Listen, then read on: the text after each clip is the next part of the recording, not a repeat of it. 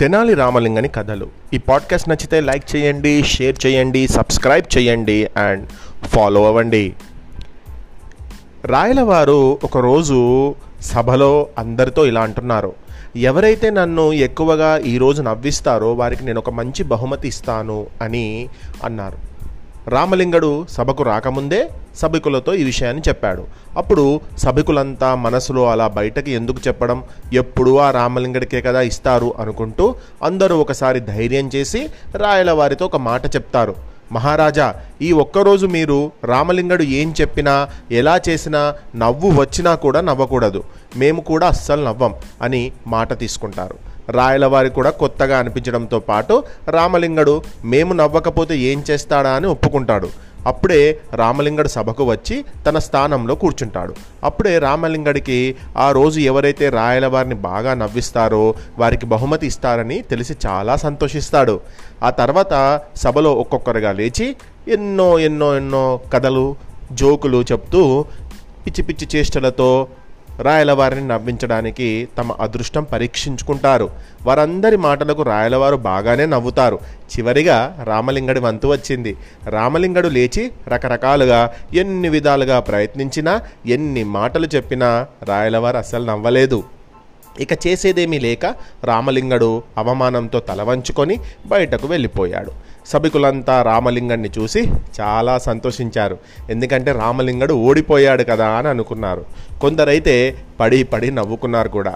రామలింగుడు వెళ్ళిన కాసేపటికి ఒక భటుడు వచ్చి మహారాజా బయట ఒక ముసలాయన వచ్చి తనకేదో పెద్ద సమస్య వచ్చిందని దానిని మీకే చెప్తానని ఒకటే గోల చేస్తూ ఏడుస్తూనే ఉన్నాడు అని చెబుతాడు.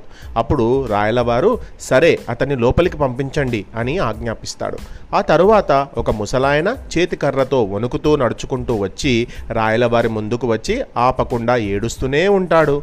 రాయలవారు పెద్దాయన ఎందుకు ఏడుస్తున్నావు? ముందు ఆ- ఏడుపడం ఆపు మీ బాధకు కారణం చెప్పు అని అడుగుతాడు. అప్పుడు ఆ ముసలాయన వణుకుతున్న గొంతుతో మహారాజా నాకు నిన్ననే ఇద్దరు అప్సరసలు లాంటి అమ్మాయిలతో పెళ్ళయింది. ఉదయం నుంచి వారు కనబడడం లేదు. నన్ను విడిచి వారు ఎక్కడికి వెళ్ళమని చెప్పారు. వారిని ఎవరో ఎత్తుకుపోయి ఉంటారు. దయచేసి నాకు నా భార్యలకు కలపండి. నా భార్యలంటే నాకు చాలా ఇష్టం అని అంటాడు దయచేసి నాకు నా భార్యలను వెతికి తెచ్చి ఇవ్వండి మీకు పుణ్యం ఉంటుంది అని మొరపెట్టుకుంటాడు. అప్పుడు అక్కడ ఉన్న తాతాచార్యులు లేచి కోపంగా ఏంటి? రాయలవారితో పరిహాసం ఆడుతున్నావా ఏంటి? నీకు అందమైన అప్సరసలతో పెళ్ళయిందా? వారిని రాయలవారు వెతికి పెట్టాలా? ఏం పిచ్చి పిచ్చి మాటలు ఇది ఏంటి? కల ఏమైనా కన్నావా? అని కోపంగా అంటాడు. అప్పటిదాకా ఏడుస్తున్న. ముసలాయన అది విన్న వెంటనే తాతాచార్యుల వారి కాళ్ళ మీద పడి అవునండి మీరు సరిగ్గా చెప్పారు. నిజంగా మీకు భవిష్యత్తు చెప్పడం వచ్చండి అని చెప్పి అవును మహారాజా నిజంగా నిన్న కలలోనే నా పెళ్ళి జరిగింది. మళ్ళీ నేను నిద్రపోతే నా అప్సరసలు ఎక్కడ ఉన్నారో తెలిసిపోతుంది అని అక్కడే కింద పడుకొని నిద్రపోతాడా ముసలాయన. అది చూసిన రాయల వారికి ఆ ముసలాయనపై కోపము రాకుండా పట్టరా అని నవ్వొస్తుంది దాంతో రాయల వారు బిగ్గరగా నవ్వడం మొదలు పెడతారు. ఆయనతో పాటు సభికులందరూ నవ్వుతారు.